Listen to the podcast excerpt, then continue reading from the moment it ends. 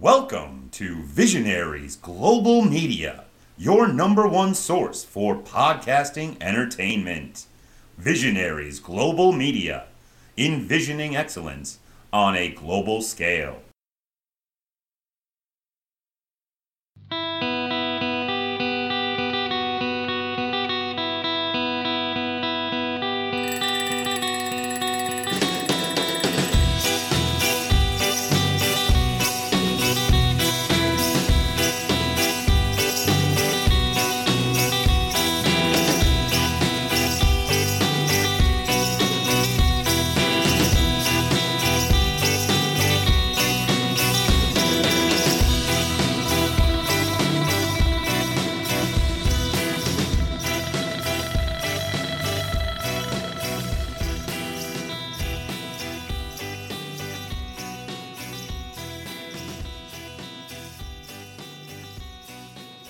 Hello and welcome to this week's episode of the SJP Wrestling Podcast. I am your host, Sai, and I want to say thank you very, very much for pressing the play button. On today's show, we have another interview with a UK-based independent talent. Today we're speaking with Liam Jones. Liam has had a very eventful career already, despite the fact he's still not even turned 20. Wrestling in cage matches, ladder matches, extreme rules matches, being a babyface, a heel, a babyface again, various different characters, and showing a great deal of character development in his short career. I really enjoyed speaking with Liam. It was fantastic. I really hope you enjoy the conversation as well. Before I go, if you are not already, please find and follow the show on Facebook and Twitter.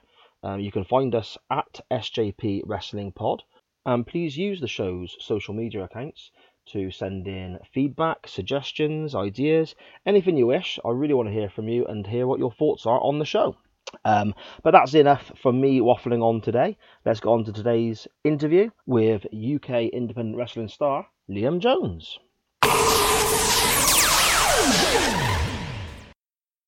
Evolution wrestling star Liam Jones. How are we doing, sir? Perfect. I'm doing well. Thank you for having me on this. No, thank you very much for coming on. Thank you very much for sparing some of your time to come on and talk this crazy, wonderful, weird world of professional wrestling with me. I appreciate it hugely. Very weird world. It is. I mean, I suppose even more weird at the moment with the whole coronavirus and lockdown situation in full swing and shows being, not happening, I guess, in general. How has that affected you personally and as a wrestler and so on? Just whilst we're starting off here, I mean, I understand that there's no shows for you to work on, is there? No. So I'm one of the lucky ones where I've still had myself a personal job so I can fall back, so I'm not completely stranded like some of the other workers that do this full time. But it's still very tough, obviously. It's amazing to be out every week in front of a crowd, getting that adrenaline, knowing you can go training every week, like, to be the best you can. And it's just been a bit hard. Things like social media, like, it's hard to plug stuff at the minute where nothing's going on. I can't plug, Watch this, come train here, this is what I'm doing, watch me next week. I can't do that. It's kind of put the odd post up every so often to try and get a little bit of attention, keep going instead of dying out. But I think that's the hardest and the weirdest thing probably for most workers and promotions at the minute, is trying to put a little bit of stuff out on social media and keep them relevant. But yeah, apart from that, I suppose to be normal. Sort of keeping people's minds, I guess. You don't want a situation of out of sight, out of mind, I suppose, if that makes sense. Yeah, definitely. But I feel like at the same time, if you put all of your, say, pictures, your posts, your videos, all up daily or however long. We don't know how long shows are going to be off. And if you use up all your stuff, then what are you going to have later on down the line? So I'm trying to keep back some stuff and post every so often instead of being as regular as I was, which is hard for me. I like to put stuff out there and I like to get feedback, but I'm just trying to stay quiet at the minute. No, I understand. I mean, with regards to that, you're saying about, obviously, no crowds, no shows, and so on. some of the big leagues, I guess you might refer to them as. I mean, New Japan has recently started back up. Obviously, WWE and AEW have been running throughout the whole of the whole lockdown coronavirus situation. Have you caught any of these shows? What are your thoughts on how they're dealing with it as a fan, I guess, with regards to the Thunderdome or having wrestlers in the crowd? And what do you think of those? So I've seen clips, and I've seen like Rev Pro started doing it. I've seen bits of Joel Redman. He wrestled Dan Maloney without an audience. I've seen bits of that. I think it's very good for workers being able to put stuff out still and getting the repetition. But as a wrestler, I know it's probably going to be a lot more harder for them not having audience to bounce back off, making sure, okay, camera A's there. I need to focus on that. I need to focus on this hard cam. And obviously the editing teams as well getting involved. But now, like you said, WWE has the Thunderdome where fans can sit in and watch it live and be seated in the audience. I think it's very futuristic, but very good for fans. You're still getting that feeling despite it not being the same. But I think it's definitely a very good idea for now, whilst we can't have audiences, definitely. Yeah, I mean, the whole Thunderdome idea I thought was quite clever. In a way, I felt it was kind of staring you in the face. I mean, my wife actually suggested doing something like that within a week or two of them running the Performance Centre. Why didn't they do something along those lines? But actually seeing it, it's quite a spectacular visual, isn't it? And it's all very, like you said, very futuristic. It's quite a dramatic thing to see on your screen, and all these screens staring back at you through your screen, so to speak. Yeah, like I remember just scrolling on Facebook, and everyone was like, "The Thunderdome is coming," and I was like, "What the hell is this on about?" Until I seen the video, and it's the room's dark, and all of a sudden it lights up, and it's got all these faces on screens, and it's like, wow. We're in that modern era, that modern age where we can use technology to our advantage. But you think of the production value and the money that they have to be able to afford that. Whereas for obviously independent companies or other just companies in general, they won't be able to do that same stuff the way WWE can do, unfortunately. Or else I think it would have been amazing for most companies to do that during these times. Yeah, very true, very true. So talking about different companies and so on, going back to the beginning then, how did you initially stumble across this crazy world? How did you initially discover wrestling as a fan? What was the first thing you saw? What were your early favourites? So, being young, I never watched wrestling. I never had an interest. Growing up, to be honest, I was never really into TV and things like that. I never cared for it. But roughly at like the age of 5, Evolution Wrestling, they set up the academy in Gloucester because they'd been running shows up in Yorkshire. As they started running in Gloucester, they created a school. And it was like family, friends, things like that there. And my mum, she'd be away at weekends. So I kind of was like, okay, nothing to do. And I got dragged along there. And then, obviously, lads with their banter and just want to have a laugh. There's like, oh, it'll be funny if we get a little 5-year-old in the ring messing about. That'll be a laugh, getting him rolling around looking stupid. And I was gullible enough to do it. And that's where it started, just getting in a ring with like the likes of Charlie Garrett when Charlie Sterling when he first started, T-Bone when he started, Vicky Haskins, she was there. Obviously before she was with Mark Haskins. So in quite a surreal way, I started off with like some big names, just being this little kid that was scrolling around, moving around and worming around, just annoying people really. Right, okay. I mean, that is quite interesting that you sort of got into the actual training side before watching on television, I guess. I mean, have you developed a taste for watching on TV since? Or is it still not your cup of tea? You'd rather be performing, or? Obviously, I'm sure most performers are the same. They'd rather perform than watch. Although, no, yeah, of course. I mean more like, have you developed a sort of regular viewership now as you sort of become a worker, become a wrestler yourself? Have you sort of got into the TV products more since you started wrestling? For myself personally, I'll catch like a glimpse of say WWE or AEW, but what I do on a personal, I have for a week I'll focus on a certain wrestler, for example. So recently I've been absolutely in love with the original Tiger Mask from Japan. Oh yes, excellent stuff.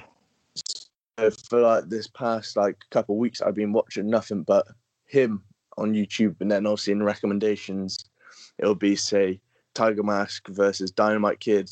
I'll watch that, and then it'll be like Tiger Mask versus Kurt Henning. I'll watch that. Then it'll be like Kurt Henning versus someone. So that's I think that's how I watch wrestling rather than just sat watching the program each week. I'm there obviously looking at moves, looking at storytelling, looking at footwork, looking at techniques, and obviously being a worker, I feel like I don't enjoy it as much as say a fan would, because I'm trying to focus on things to better myself rather than just enjoy it. Because when I was younger, and like I said, I never watched it on TV, but where I'd go to the Evolution shows and where I was so young, I used to cry and hide under the tables thinking it was real, being all scared, and I was petrified. But obviously I grew up into ending up enjoying it and watching it per person rather than as a weekly show. No, I see. And it's easy as well to do, isn't it? You talk about watching a Tiger Mask versus Henning match and then a Henning match after that, and sort of going down this little rabbit hole. It's so easy to do, especially on something like YouTube or the WWE Network or wherever, because you always get suggestions afterwards and then something else will pop in your head. I mean, I can easily waste a whole day just sat in front of a screen watching stuff myself. And sometimes it can be the most obscure, weird stuff. And it gets to sort of 4 or 5 hours later, and I'm watching some random Nasty Boys match in WCW from 1994. And I'm thinking, how the hell did I get here? You know, it sort of snowballs, doesn't it, when you're doing that sort of thing. But okay, no, that's quite interesting that you sort of view it more as something you're doing as opposed to being a fan first. You were literally just training and a wrestler first, weren't you? Yes, so it was very much, as I'll probably end up explaining later, Evolution had academy shows, which I started on as a kid, where it was just friends and family, so it wasn't like a main show where public would pay for. So in my mind as a kid, I was like, I'm a worker, I'm a top-class wrestler. Obviously, I wasn't. I was just a little 5-year-old in a pair of cheap tights looking like an idiot for fun. But at that age, you just think you're something special. And I think that's, in life, I think that's what's given me my confidence during life. I enjoy talking to people. I'd rather have a conversation than being on a phone. I'd rather be in front of a group of people and showing off and doing stuff. And just having that overall confidence around people in life. And I think that's where it's come from. Oh, I see. Okay. That's good. It's good that wrestling's had that positive influence on your life, isn't it? That's fantastic. I mean, you say there about the Evolution Academy shows and those early days. Tell me about your first match or your first few matches. How did that go? I mean, what was the name you used? Was there anything that stands out in your mind, and anything you wish you could change now? Or so. I remember my first academy match by the age of 5 perfectly. A girl at my school, her mother was a seamstress and made me a pair of these black tights with these pink rips. Where I had tiny feet, I had like a pair of like girls like boxing boots on. I had like these pink like hand warmer type things, a bit like Jeff Hardy. I had like pink hairspray, and I was wrestling one of the trainers. He used to wrestle as Atten, and he was phenomenal. And I had a manager who had a briefcase wearing a tracksuit for whatever reason, which was added something. And obviously, he wasn't like punching a 5-year-old or suplexing a 5-year-old, because that would have just been mental. And I remember the finish was he picks up the briefcase off my manager, goes to hit a small child.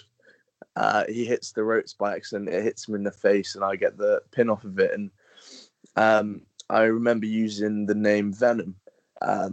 There's a brand which sell knee pads and kick pads called Venom. So I thought, if I wear Venom knee pads, which have Venom already on them, I don't need a name. I don't need custom gear. You already got your personalized gear, haven't you? I've already got it. I remember I used "We Will Rock You" by Queen. I remember that as well. And it was in the Hempstead Community Hall or Village Hall, whatever it's called. And that's where we had our training school as well. So we'd have the academy show, and then we'd leave the ring up. I used to get a crash mat and sleep under the ring until the next morning, and then training. And then from there, I think the next show, which I remember, was probably a year down the line, still obviously a real young kid. I was wrestling these two other kids this time. And obviously kids being kids, they was we'll do this, we'll do this, we'll do this, we'll do this. And then they was you need to be a villain. And I was I'm 6 years old. I ain't got a clue what you're on about. And it's very difficult, I guess, as a 6-year-old to get people to boo you in the first place. Yeah, especially this little cute kid that's just out there smiling, having fun. So you need to be a villain. I'm I can't do it. I can't do it. So Rory, who used to wrestle for us, he used to be in a tag team with what's now Fraser Thomas, a long time ago. And Rory was okay, I'll help you. Go out, distract the referee, which was Vicky Haskins, distract her. When she's not looking, just kick him in the balls and pin him. And that was the account. That was it. And that was my first two academy matches as such. Did it work? Did you get booed? No. Okay. But I had no idea of the Spider-Man franchise or anything with the Venom character. And some bloke in the crowd was Venom, that's a cool name. I thought he was being serious, and I was yes, I must be wicked. Obviously he was taking the mick, but okay. But yeah, no, it was a nice memory, and I wouldn't change it for the world. I think it's them experience which has helped me grow and progress and be able to look back and laugh and think I was that little kid doing that. And I've come a long way. At least I think. I believe you have. Yes, with regards to that, I've seen the picture of you with the pink gear on your hands and the pink hairspray and the black ring gear and so on from when you were smaller, when you were much younger, on your social media. It is quite a step away from where you are now. Obviously, a good sort of you're 19 now, are you? So it's a good 14 years ago, isn't it? So. It is quite a progression through different characters, because obviously from the very, very young days of playing this Venom role and so on, you've developed into Kid Candy, or was that the next step, or was there anything in between? No. Tell me about that process. So there was someone else who was called Kid Candy. I'm going to admit that. There was someone else that was called Kid Candy, and as a kid, I was I need another name. So he said I could have that as in my name. And I was well, I don't want that. So I called myself Sweet Kid Candy. Until I got to probably about 12, maybe. Then I was okay, I'm going to be Kid Candy. Then I worked on that and I worked on that. I've done a couple other characters in between. I worked under a mask as El Bigo.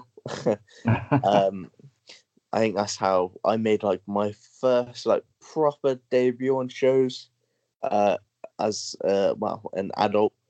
I was one of the mystery characters which many people have played over the years at Evolution, until the past couple of years where I've been Liam Jones. So it's definitely been evolving ever since. Yeah. And when I first started coming to the Evolution shows around where I live, Kid Candy was who you were, and it was very much squeaky keen baby face. All the kids in the crowd thought you were wonderful, my children included. And then there was this shocking heel turn out of nowhere, wasn't there? Yes. Yes. Tell me about that. What was the thought process behind this? I mean, you had You had kids wearing your T-shirts, the kick handle T-shirts. When your music would hit, there was always a big reaction from the young kids all sat around me. And then, of course, I did turn. So the thought process was because the show before that, or not long before that, it was at the same venue, Wootton Hall. I wrestled Bino, and I dropped my middleweight title to him. Yes, I remember. Yep. And after that, I had so many death threat messages from fans because they were disappointed that I lost to him. Oh my goodness, really? Yeah, I had fans come up to me at meet and greets, messages through Facebook or Instagram. And were these fans that you recognised by name and by face, or was it sort of a couple of them? Yeah. So I was like, okay, like this isn't just some random goon off the internet. Like this is people that's actually at shows. That's incredible. That's took my breath away. I can't believe that. Like they were like, you made my kid cry, losing your disappointment. You're a failure. You shouldn't be here, stuff like that. And it was like some of it was pretty brutal. So my process was, okay, if some of these fans want to turn on me, I'll do the shocking thing on turn on them. I think like I mentioned it in my like one of the promos, and I was like, you like the fans turn their back on me before I turn my back. And that was like the whole beginning process was. And I think that's what ended up killing off Kid Candy to mature into the now babyface Liam Jones. I think that villain process eliminated the puberty, just hitting, clean shaven, skinny, sparkly pink wearing Kid Candy to be okay. I'm still here for you to cheer, but I'm not going to mess around. I'm going to win this fight. I think that was all it really was, which ended up making it happen was, like I said, the fans, because fans can be really brutal these days. So I wanted to do something to prove a point on what they say and do does have influence and effects on wrestlers. Yeah, that makes a lot of sense. Yeah, I mean, I'm quite stunned to hear that happened. That's incredible. You say on I suppose on a professional level, on a wrestling level, your response and reaction to that was to literally say, okay, I'm making this turn. This is what I'm going to do, and it made perfect sense from how you've explained it there. That's on a wrestling level. On a personal level, how did that affect you? To me, that could have been. I imagine that would have been quite jarring if people who were fans and so on were saying these things to you. How did that affect you on a personal level? When you think about it, I'm obviously just 19, beginning of this year-ish. Yeah. So at that time, I would have been like 17 maybe, roughly. So I'm still in like college at this point. I'm still like going through life, and I'm having people thinking that what I'm doing is like incredibly real. And... It's tough. Like you go to like say college and whatever, and I'm one of these. I try and keep up with my socials. People message me, I try and reply when I can, and like my phone will go off and I'm in class, and it's like you're a disappointment. It's like fuck. What am I supposed to do to make everyone happy? Do I say to promoters I can't lose? My fans don't like it, or do I be professional and real and say okay? This is a sport. Things happen. People win. People lose. They've just got to accept it, and I'm going to move on. I think that was the thing for me. I try not to let it faze me because I understand. I get messages like not just like hate messages because that's died down quite a lot, but like say creepy messages off fans. I get a lot of them. I know other workers do too, so I kind of like try to desensitize myself to it and be able to move on from it rather than dwell on it, and I think that's something which helped me. Yeah, no, that's a brilliant, I suppose, outlook or mindset to have, and to me that shows an incredible level of maturity at an incredibly young age. I mean, obviously it all happened at a very young age for you, sort of starting at 5 and working and training at 5, 6, and so on, and then obviously 17 years of age you're in this scenario. that to me is an incredibly mature outlook, and I think that's a great testament to your character as a person and as a wrestler as well. My son is basically, as you described, 17 years of age, going to college now.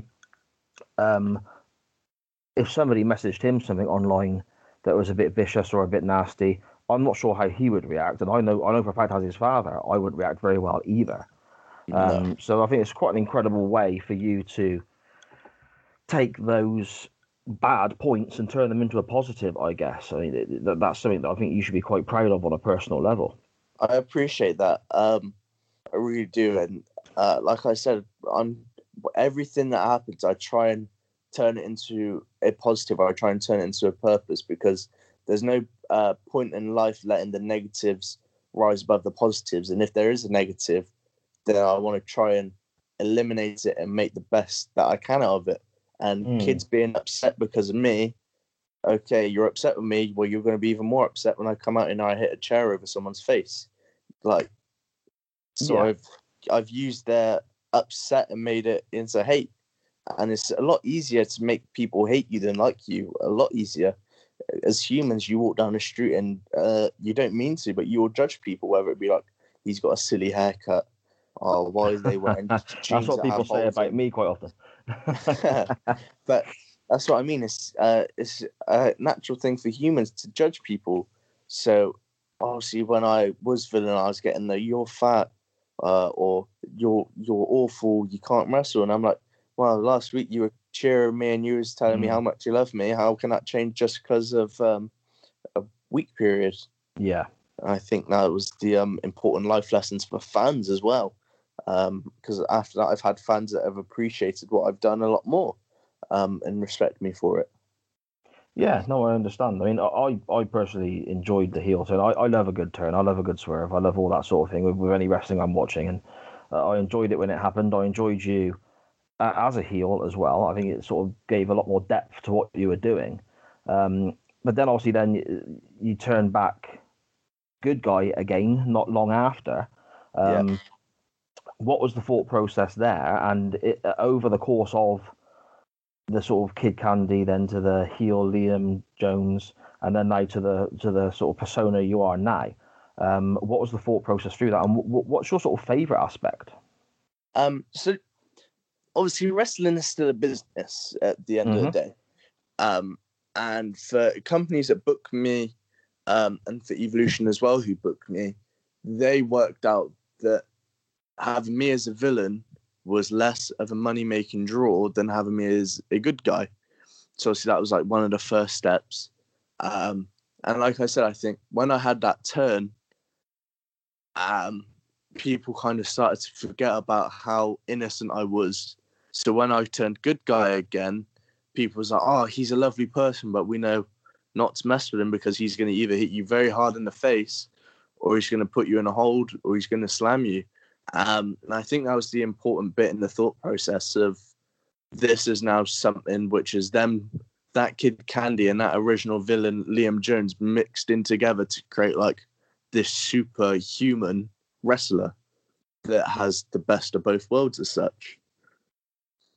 Yeah, okay, I understand. With regards to Evolution Wrestling then, I mean, I'm going to keep coming back to Evolution Wrestling because it's the company that you wrestle for the most, and it's where I've seen you, so it's sort of my own personal viewpoints of this.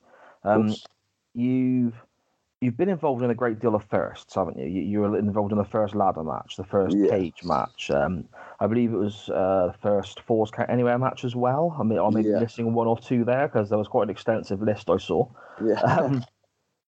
With regards to that, I mean, when it comes to putting on a stipulation for the first time, not just for yourself but for a company, how does that work? How is that process? Is it easy for you to put that together? Is it more, okay, this is all new, what am I doing? Or talk me through that, and what was your personal favorite?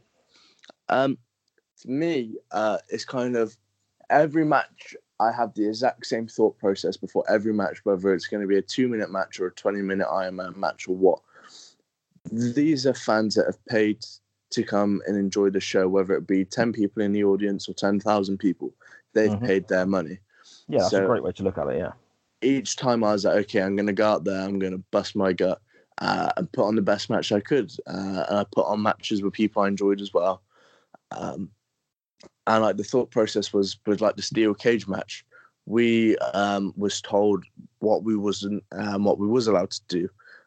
So instead of climbing over the top for the win, it was a pinfall for a win because obviously Yestin and Brown were main eventing, and we wanted that to be the main event because that's what it was supposed to be. They were supposed to be the highlight of the show. We knew like they're it's Bram, he's going to go balls to the wall. Like this is going to be insane.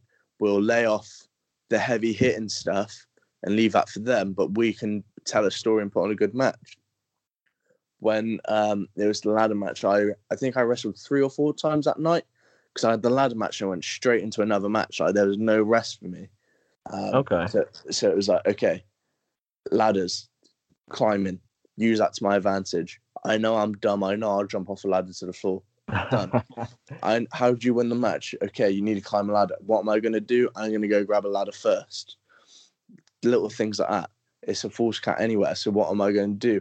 I'm not going to be like everyone else. Go straight to the floor. Try and pin on the floor straight away. Try and keep it in the ring a little bit first. Try and as if I want to win in the ring before I have to take them opportunities as a villain. And it's always just trying to do things that people don't expect of you. And obviously, like on shows, I am a stocky lad. I'm a big lad. So people don't necessarily expect to see flips, back flips, these dives and whatnot. But when I pull one out of nowhere, then that's the moment where you're drawn in. You're drawn into this character, this, like I said, this superhuman, that's best of both worlds. You're drawn into it. And that's why fans appreciate it and enjoy it, because fans sit there and they're like, I'd love to be able to just hit someone in the face like that. I'd love to be able to run off them ropes and dive through and go to land on a wooden floor without a care. Yep. I'd love to be able to just get in that ring and put on a spectacular match. But obviously not everyone has that same chance. So I live that for them, for their money's worth.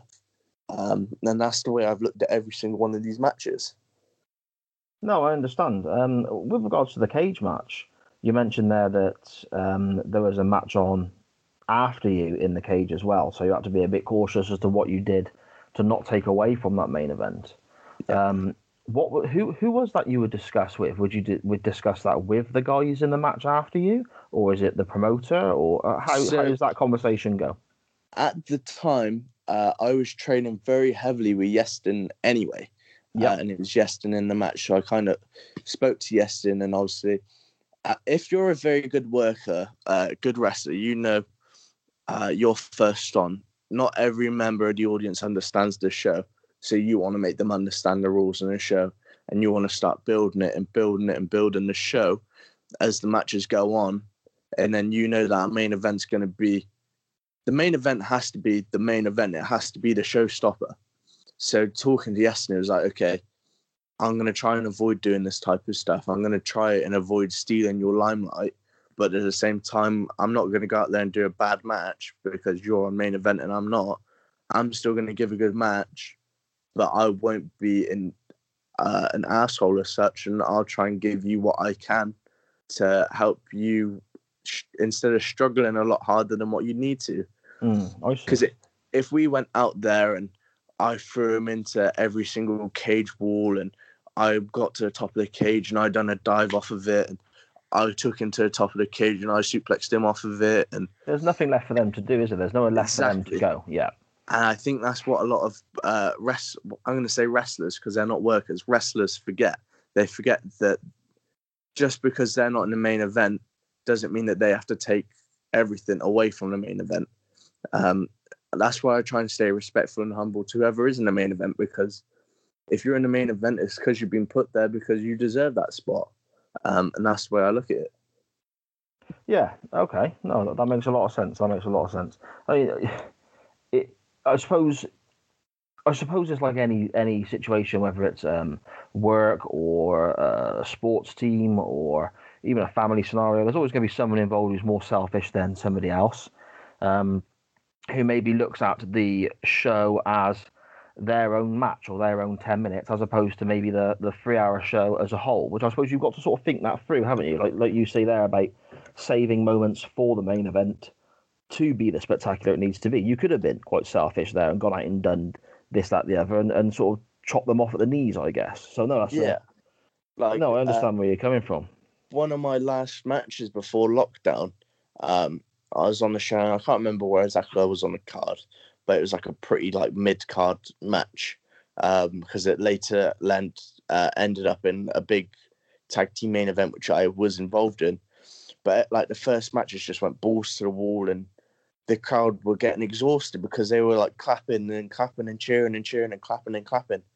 And if you're doing that for 2 hours straight, then you're not going to care. Yeah. By the end of it, you're just doing it for the sake of it. So I went out there and I was just putting on holds and trying to break people's arms. I was getting these headlocks in, and I was making the most out of it rather than doing the usual run off, do this, do this, do this. I try to slow it down. So when after my match, the crowd then felt obviously they still cheered, they still got involved, but they didn't have to exhaust themselves for it. They could save that for the main event. So in that purpose, I think when you do stuff like that, you're doing good in that sense, for you're helping the audience as well as the actual wrestlers within the show. Yeah, again, it's looking at the show as a presentation as a whole, isn't it? Rather than a collection of moments, you're looking at it as one long show, one long presentation, aren't you? So, yeah, that makes perfect sense. I mean, you mentioned there wrestling early in the show, later in the show, training with Yestin a great deal, who I had a fantastic chat with Yestin a few weeks ago. It's episode 4 of the podcast. If anyone wants to go back and have a listen, it's on Spotify and everywhere else, and on the show's Facebook and Twitter. Please go back and have a listen. It's a brilliant conversation with Yestin Reese there. But you've wrestled alongside Yestin. You've wrestled alongside some big names. Yeah. You've wrestled against some very big names. Do you have a fave opponent? Do you have a favourite opponent or favourite person to work with in over the duration of your career? My favourite match, and I guess person against, was Charlie Sterling. We wrestled in Bristol, and before we was main event, but the crowd, it was a venue where the crowd was very tough, and they wasn't really into it. And Charlie is just nuts, and he was just like, we're going at it. We did, and it was phenomenal. And the guy's an absolute machine. He is an athlete, and I respect him very much for the way he works. And it was just spectacular. I love wrestling Joel Redman. I wrestled him. I think he was one of my last matches before lockdown. Maybe okay. My last. I opened the show for. We wrestled for James Mason. We opened. It was a brilliant match. I really enjoyed it. He was very thankful and very polite afterwards. And then it led into the big tag again for the main event, which he was in. It always just ends up going real smooth and real nice. And I wrestled Lionheart before he passed away, and that was I think that's the only match I've ever been very nervous for, was that. But when I was in that, I loved every minute of it, and just loved sharing a ring with someone like him. Yeah, I saw that. I saw that was a GL1, wasn't it? Yes. Our local sort of leisure centre. I guess it's a great little venue. I was at that show, and I enjoyed that match a great deal. It was very good. And I've seen clips of it again recently on your Facebook and so on. And obviously, we'll pass out your information later on. But if people get the opportunity to go and look at some of these clips and these matches that you have on your Facebook and your Twitter, I strongly advise they do. With that, then, I mean, you're talking there about different opponents, different venues, different circumstances. You're most recently been operating in a tag team, haven't you? But yes. At the same time, you've also been a singles champion. Yes. Do you have a preference there? Do you find it easy switching from one to the other, or which one do you prefer? Well, it's an awkward one because, like I said, as a worker, I know I'm just out here to impress fans and make money for the promoter in a blunt way. So obviously I'm happy doing both. I enjoy doing singles a lot because when I do singles, I challenge myself a lot more mentally to focus on having just a real solid match. I know something, say, slips up or something needs changing or someone gets hurt, then I know, okay, I can do this. Whereas in these tag matches, you're thinking for yourself and three other people, which you can do. It is easy enough to do, but at the same time, I feel like people, and I can do it myself, you start stressing it in the fact of you're thinking, does that person know what he's doing? Is that person hurt?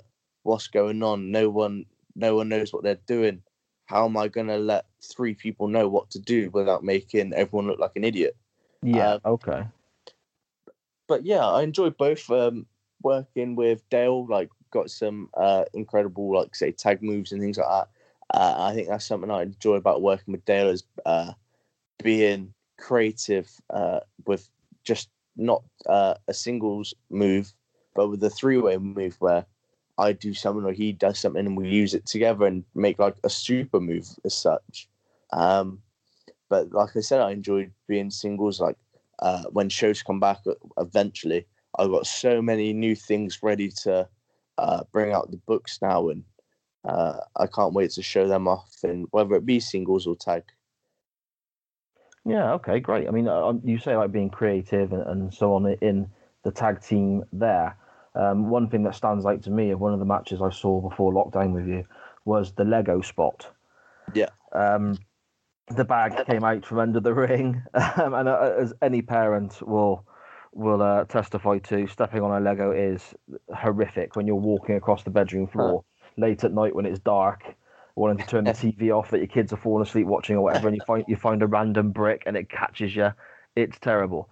So when we see the bag come out from under the ring, I'm assuming it's thumbtacks. I'm thinking, my goodness, really? Here in front of the kids and so on. But deep down, I'm thinking, this is brilliant. But at the same time, I'm a bit like, okay, in front of the kids and so on.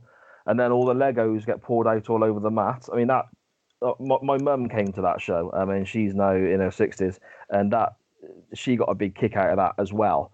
So it's all, you've got my youngest daughter who's 10 and my mum who's in her 60s, both having the same reaction from your match there. So I think that's quite, again, a testament to that level of creativity there. I mean, that can't feel nice getting chucked on that, Liam, surely. But the thing is so I got the Lego. Me and the promoter, we split getting the Lego, and we spent so much money. Oh, it's not cheap, is it? It's not cheap. I think we spent at least £50 on Lego. Oh, my goodness. Because there was another bag under the ring, a bigger bag, and they didn't realise and they didn't get it. So that was, like, just half the Legos. I was like, I wanted to, because we already had one Extreme Rules, and I wanted to do something which was memorable. Yeah. And Lego, everyone can relate to Lego, whether you're someone who's a bit older, and you have kids and you step on it and it hurts, or you're a kid and you've left your mess everywhere and you stand on it, or you're an adult and you think, like you said, it's going to be thumbtacks, and you get a little bit of a laugh and you're like, it's not thumbtacks. Definitely. But then the realization of, Lego does still hurt. I'll tell you what, that's the sort of sound you heard as well, especially where I was sat, because it was quite a big crowd that day for that show. That's the sort of reaction you got. You got the, especially from the grown-ups, I think, you got the sort of little chuckle, little ripple of laughter, and then the sort of sudden realisation of, hang on. Yeah. You know, that sort of was what I felt all around me from the people who were sat in that area, if that makes sense. Because myself as, like, a personal person, I'm not into, like, these death matches where people are getting cut up everywhere and getting chucked on glass, and I'm not into that type of stuff. Whereas if I can make someone who's, say, into that type of stuff think, I'm going to get this, I'm going to see something amazing and brutal, you're still seeing something amazing and brutal. It just wasn't as disgusting as having loads of metal pins in your back. No, that's right. To be honest, I don't know what would be worse, though. The Lego does chafe, doesn't it?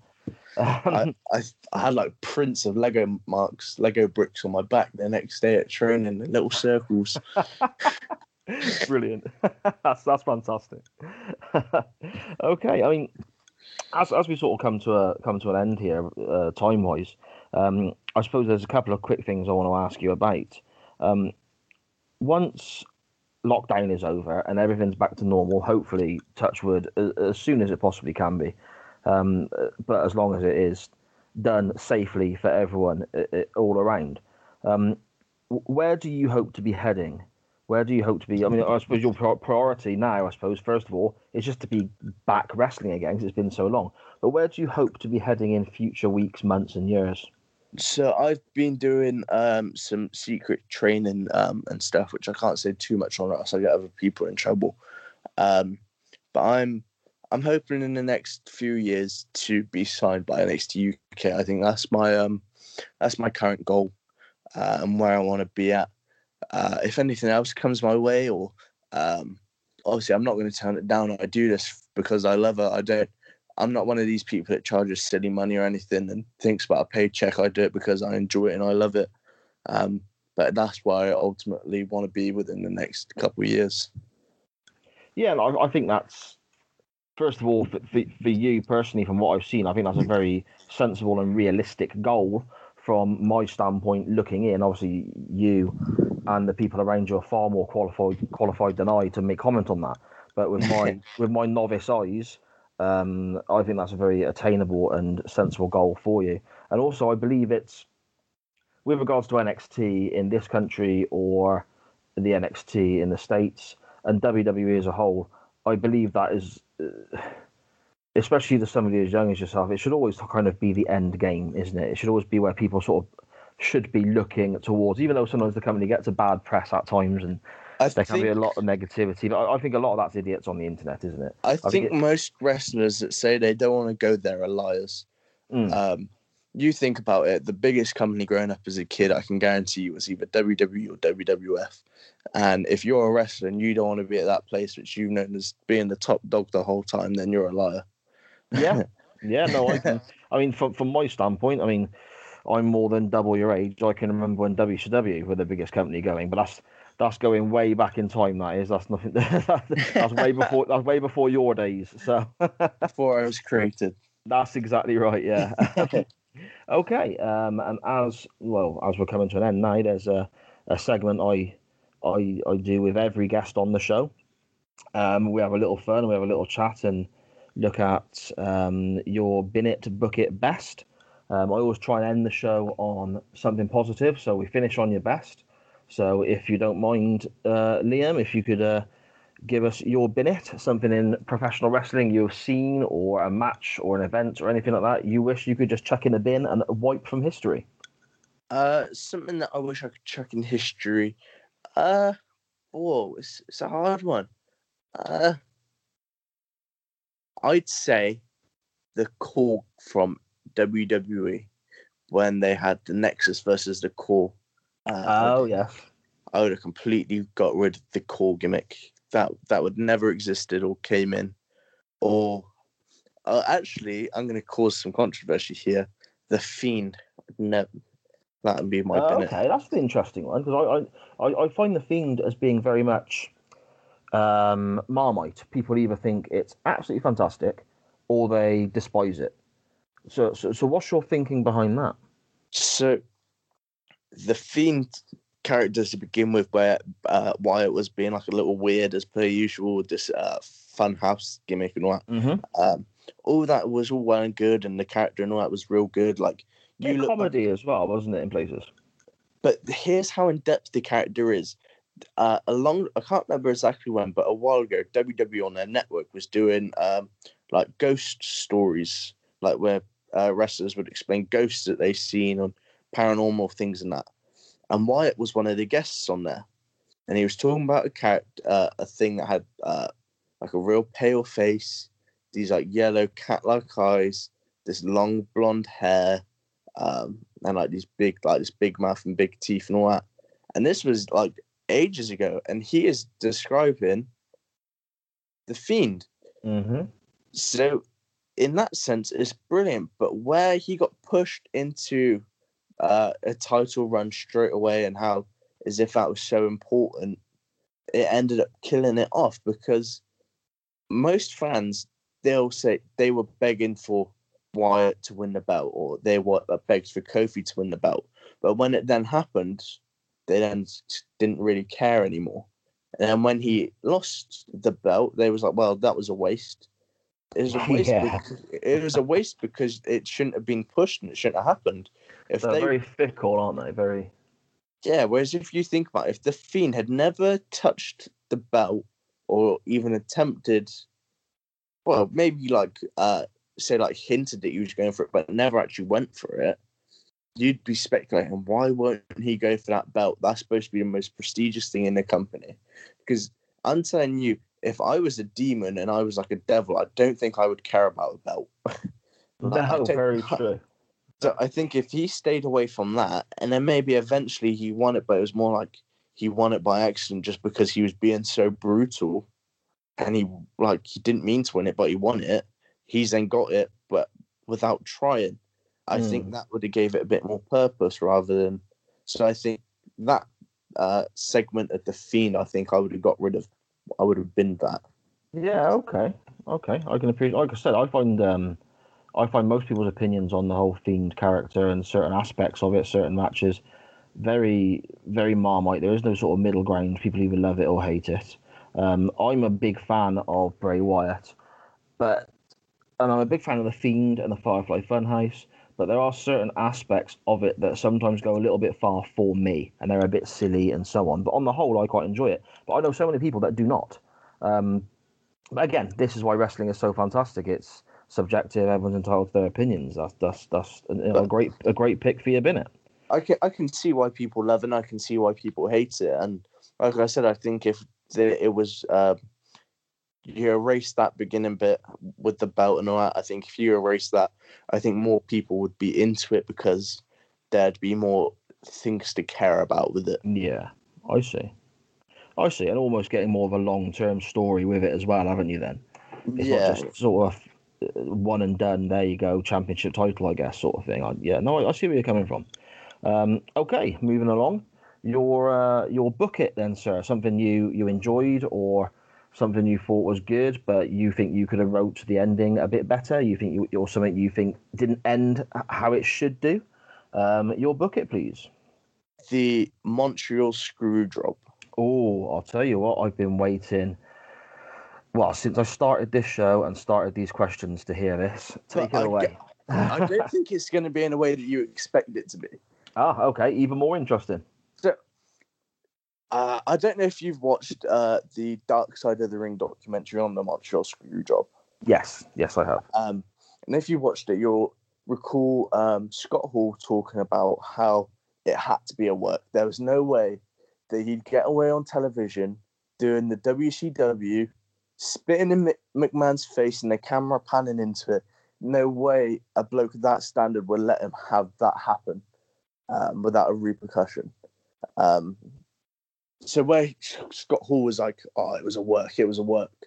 I think that was, I had logic behind it. And I think if Brett obviously went to WCW, but he flopped so hard, and I think it was because he didn't care.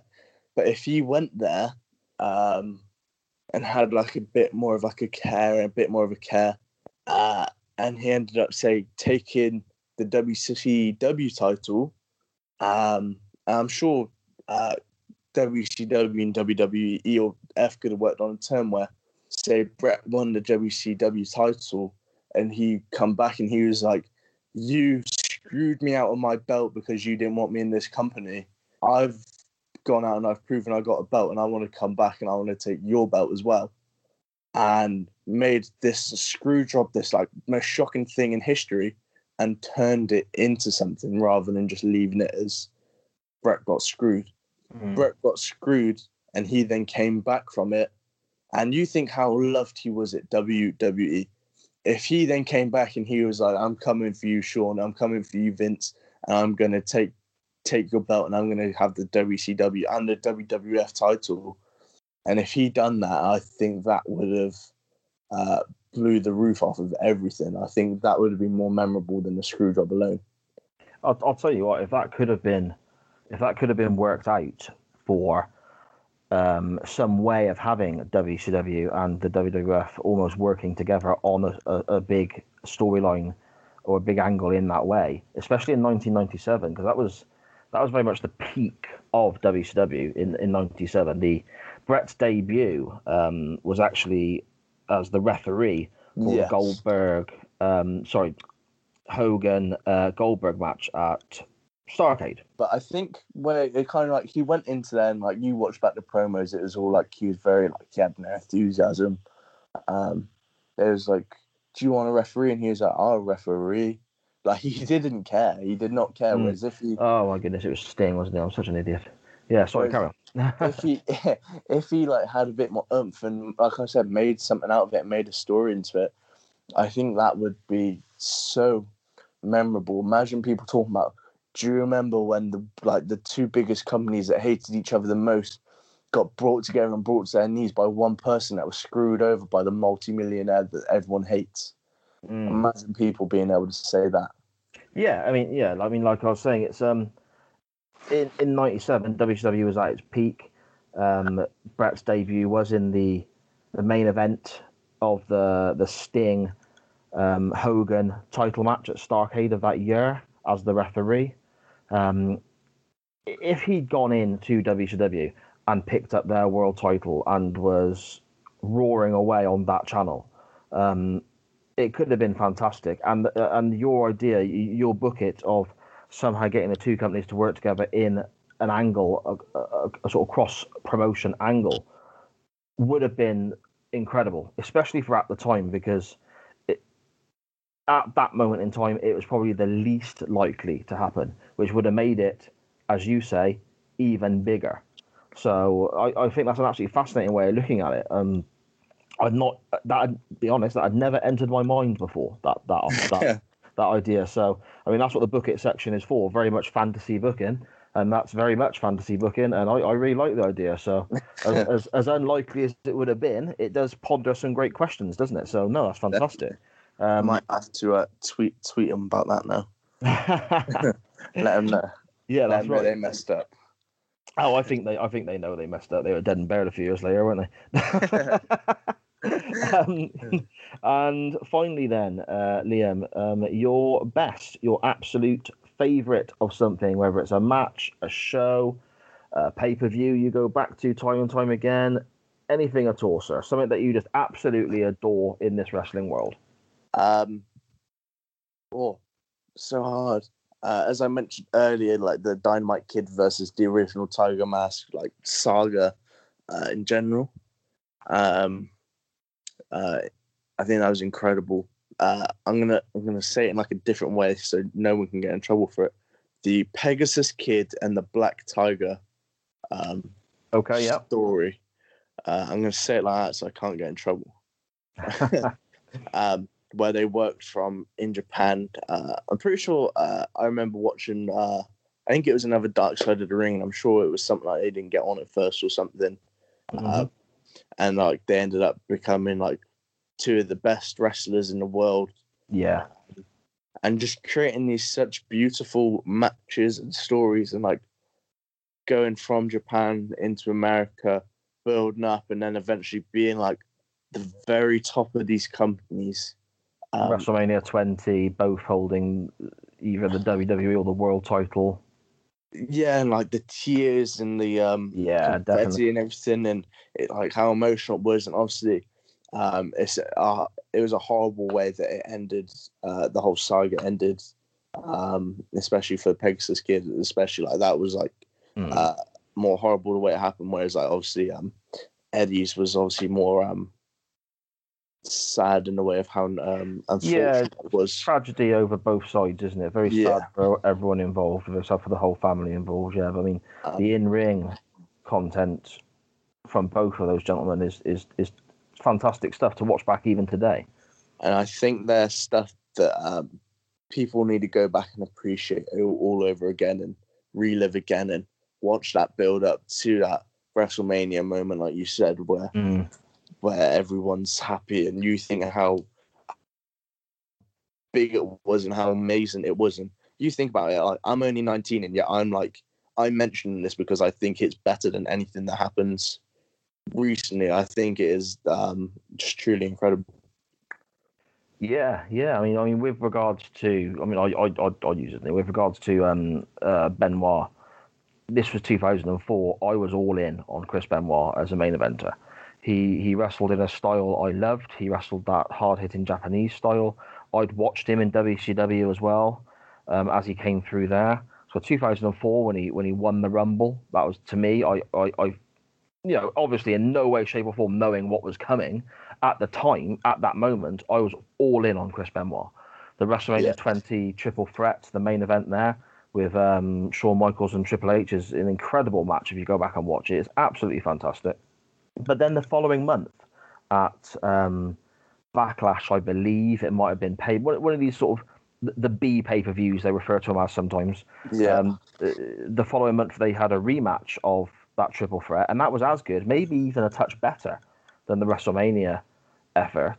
And then he went on to have singles matches defending his title against Shawn Michaels as a singles, Triple H as a singles, and then at SummerSlam 2004, dropped the title to Randy Orton in Randy Orton's first world title win, and that match is incredibly underrated as well.